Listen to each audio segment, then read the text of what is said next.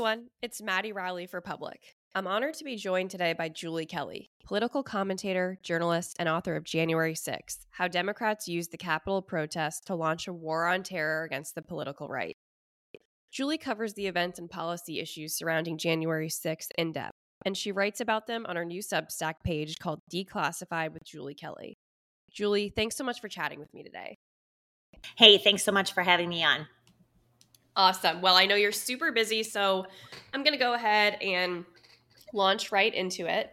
Um, you've been doing some of the most in depth work on January 6th since that very day.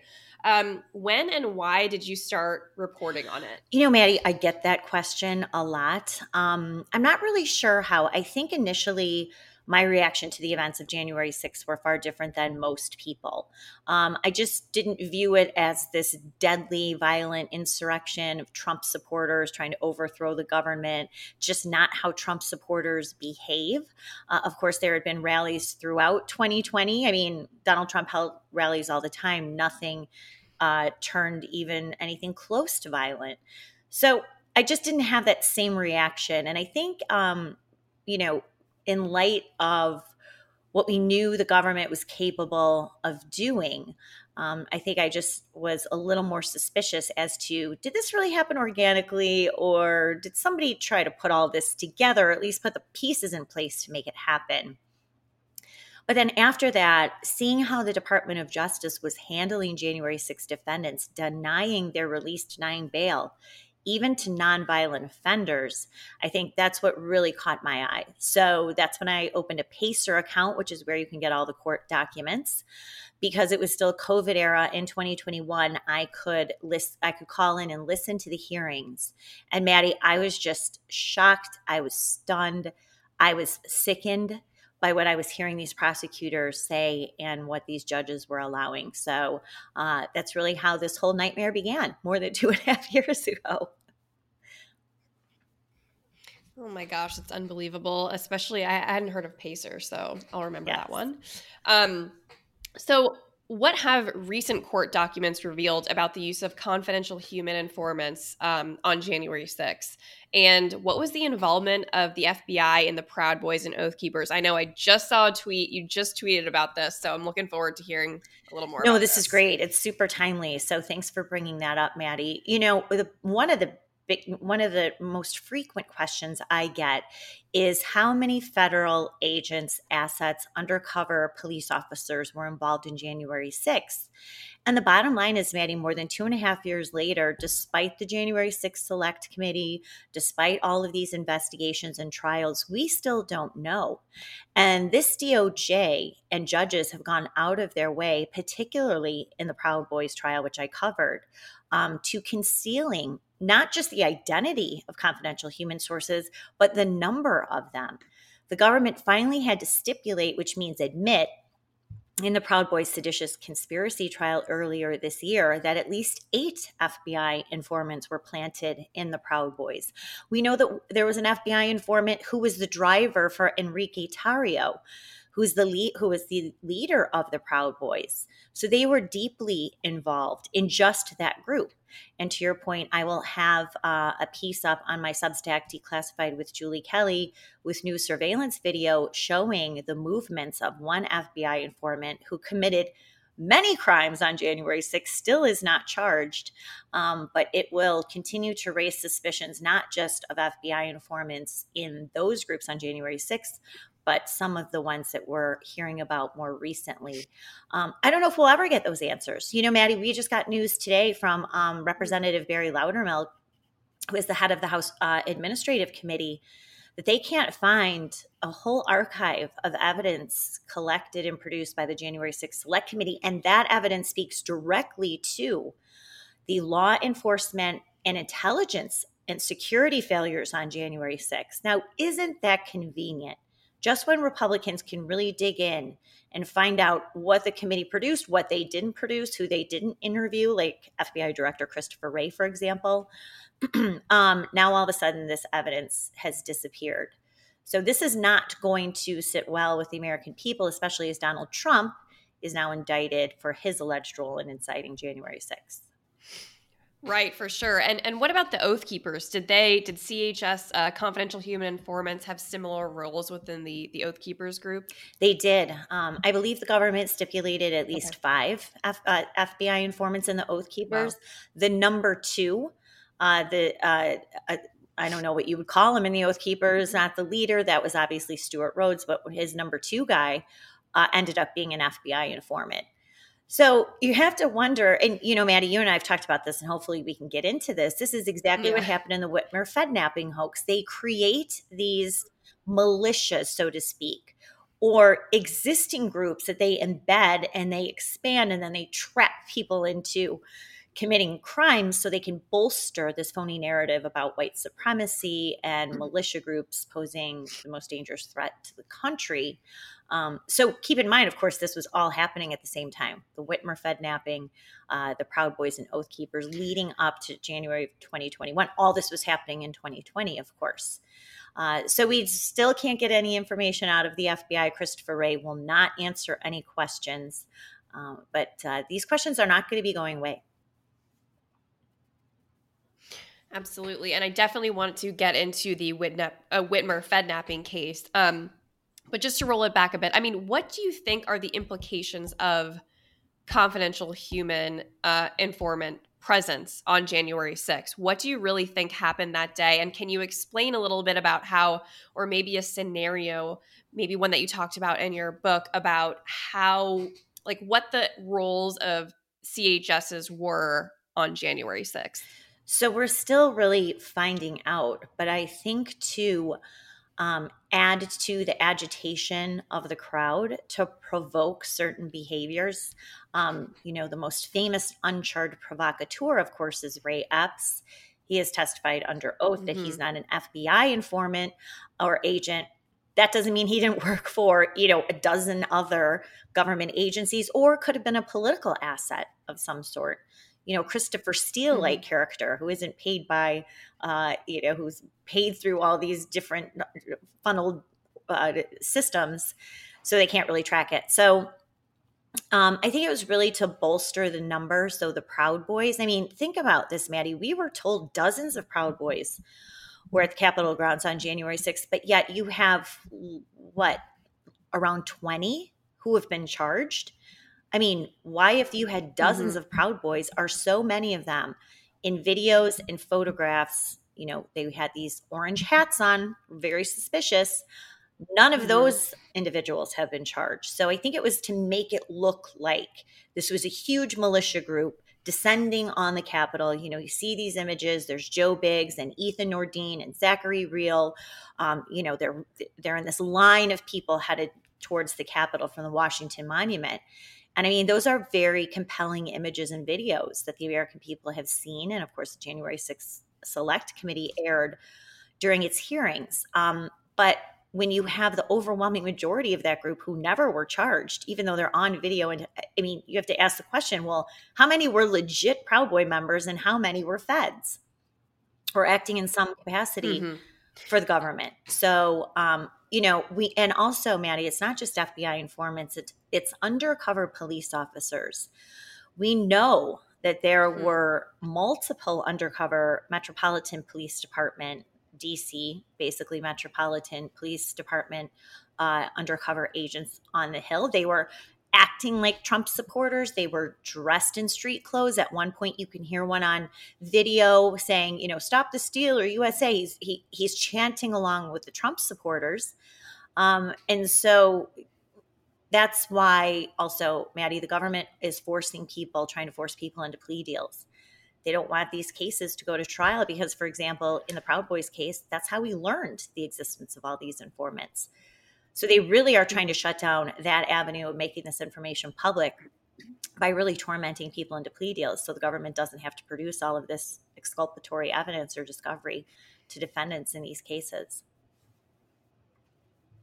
Wow, that's that makes so much sense. So it sounds like there there could have been undercover informants, just you know, making the crowd mm-hmm. like look bigger, just standing there yelling things, and also riling up the crowd um, to see how far they could get it to go. Um, so, uh, uh, you know, how let's talk about how the FBI has used CHS entrapment in the past. Um, you wrote about the Whitmer Fednapping case a lot. What did the FBI do in the Whitmer kidnapping case, and why is the FBI using these tactics? You know, Maddie, I think the Whitmer Fednapping hoax is like a must read uh, account of what this FBI is capable of. Had I not covered the Whitmer Fednapping hoax at the same time I was starting to cover January 6th, I would not really suspect the FBI was capable of doing uh, what it what I suspect that it did on a much broader sense with other government agencies on January 6th because what they did in Whitmer, and this goes back to Christopher Wray's um, claim in 2019 that domestic violent extremists, meaning Trump supporters, this was his code for Trump supporters, right wing so called white supremacists, etc., pose the greatest threat to, to the country. Now, this sort of stemmed after Charlottesville you know that's how they really weaponized mm-hmm. charlottesville i'm sure there were plenty of fbi plants in that too i wish that was something i could get to um, but this was uh, fbi uh, director christopher wray's claim. So in order to make a bold statement like that you know you have to kind of you would think back it up with data or incidents of that happening. Well it wasn't happening naturally. So the fbi had to concoct it. And they what they did in whitmer was stitch a group of men together uh, that were angry about lockdowns in Michigan and then really, uh, really angered after the 2020 BLM riots.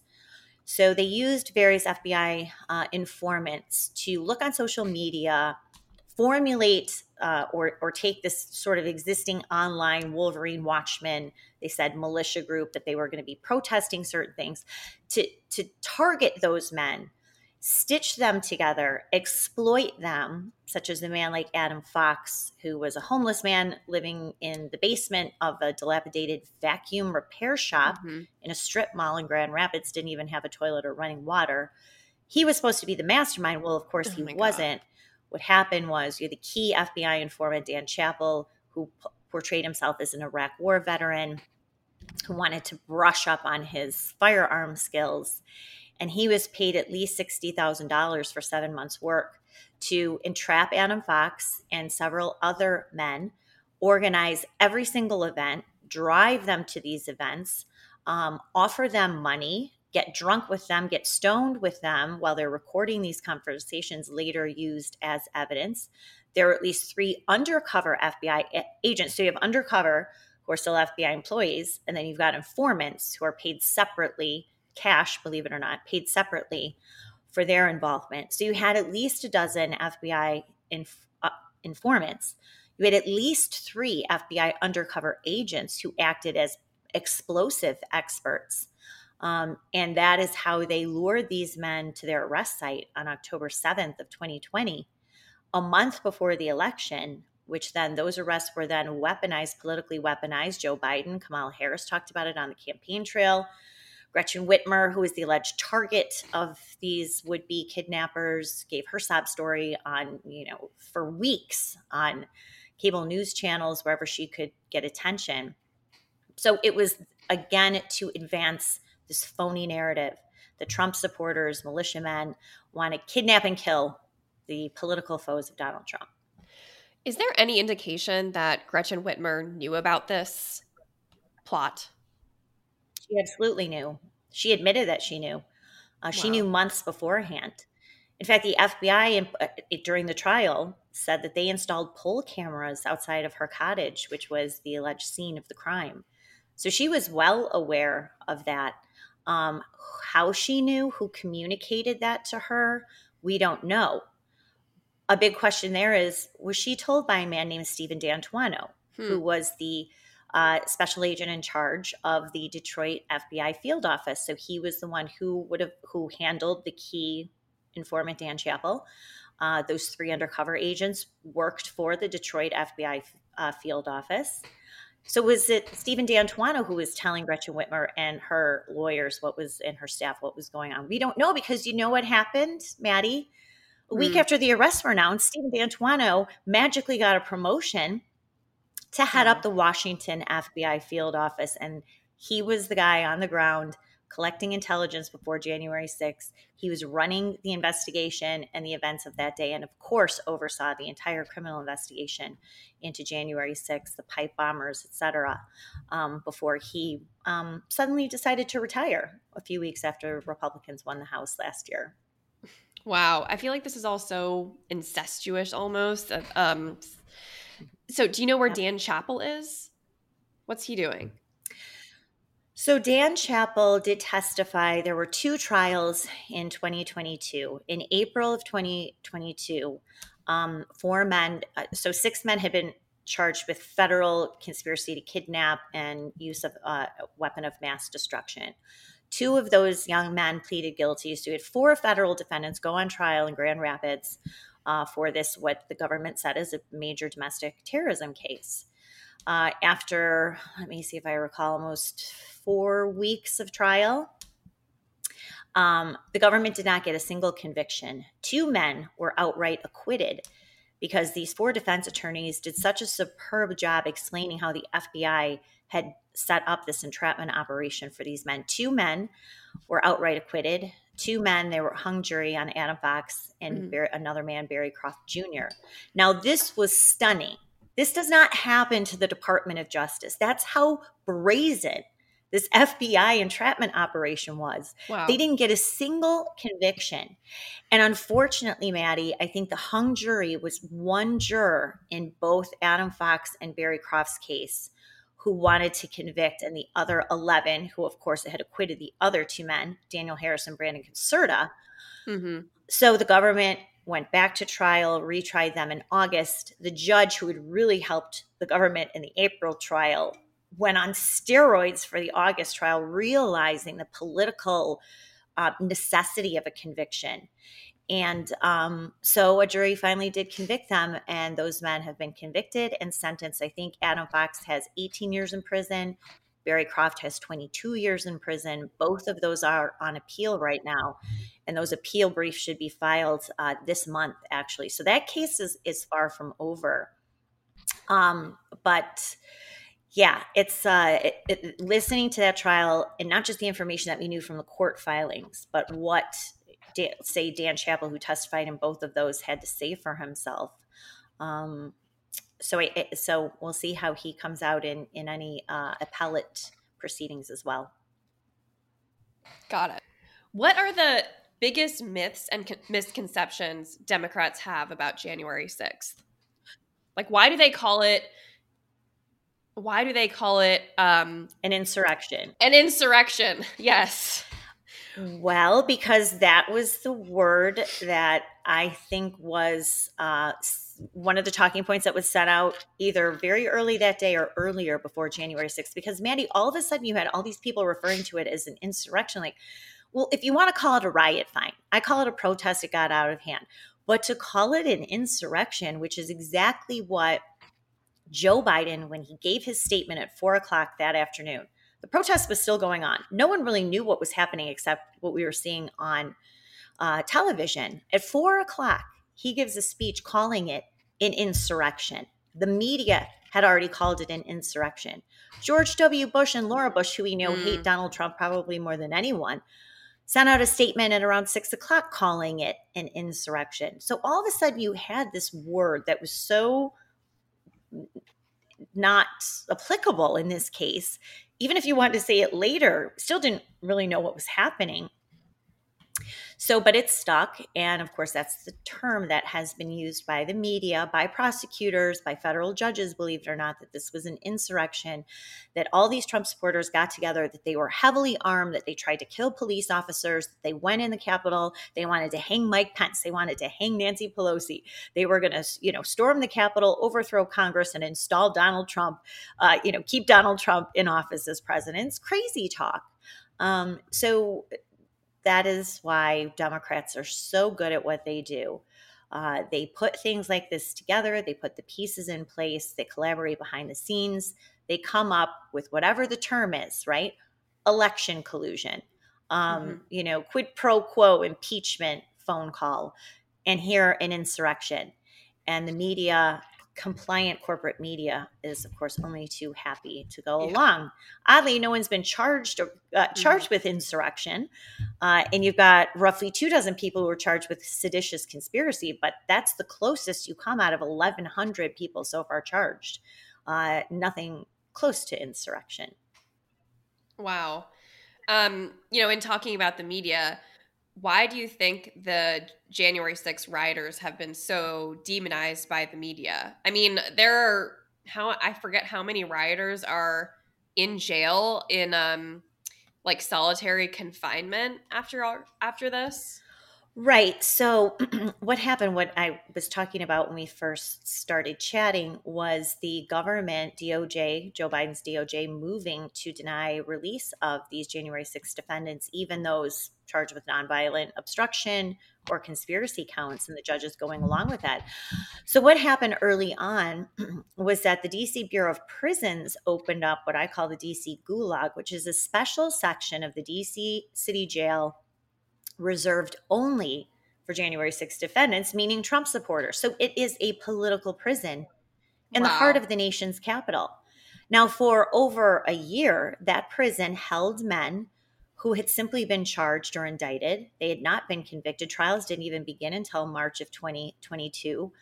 So Joe Biden's DOJ was doing one of two things showing their muscle, right? Flexing their muscle that we can do this, that the judges are allowing us to do it, even for nonviolent offenses. Or two, tormenting these men into plea deals, which of course some of them did. So you had a man like Guy Reffitt, a man from Texas who was arrested in January of 2021. He was at the DC Gulag until his trial began in March of 2022, 14 months later. Wow. These men, some of these men, Maddie, were in jail for almost two years as innocent men. Two years in the case of the Proud Boys, uh, many of whom were arrested and charged in January, February 2021. Jury selection in their case didn't begin until the end of December 2022, and their trial started in January 2023, two years. Innocent men repeatedly denied release, in this case by Judge Tim Kelly, who was appointed by Donald Trump, unfortunately. Um, so this was undoubtedly a, a political prison. It still is. And people who have been convicted and sentenced to overly harsh um, prison sentences that you can't compare to in any other case. I mean, men getting seven, eight years in prison for spraying a police officer with pepper spray. That does, you can't find a single criminal in Washington, D.C. If he punched a D.C. cop in the face and kicked him, he wouldn't get seven or eight years in prison. So, this is the sort of selective political prosecution and sentencing that's been happening. So, really, almost everyone who's either been charged or taken a plea deal and then sentenced in some capacity is a political prisoner because there are different rules who, that apply to January 6 protesters than would apply to anyone else, particularly, of course, as we all know, BLM and Antifa 2020 rioters. You've reached the end of this episode of the free version of Public's podcast. To access the full version, become a paying subscriber at public.substack.com.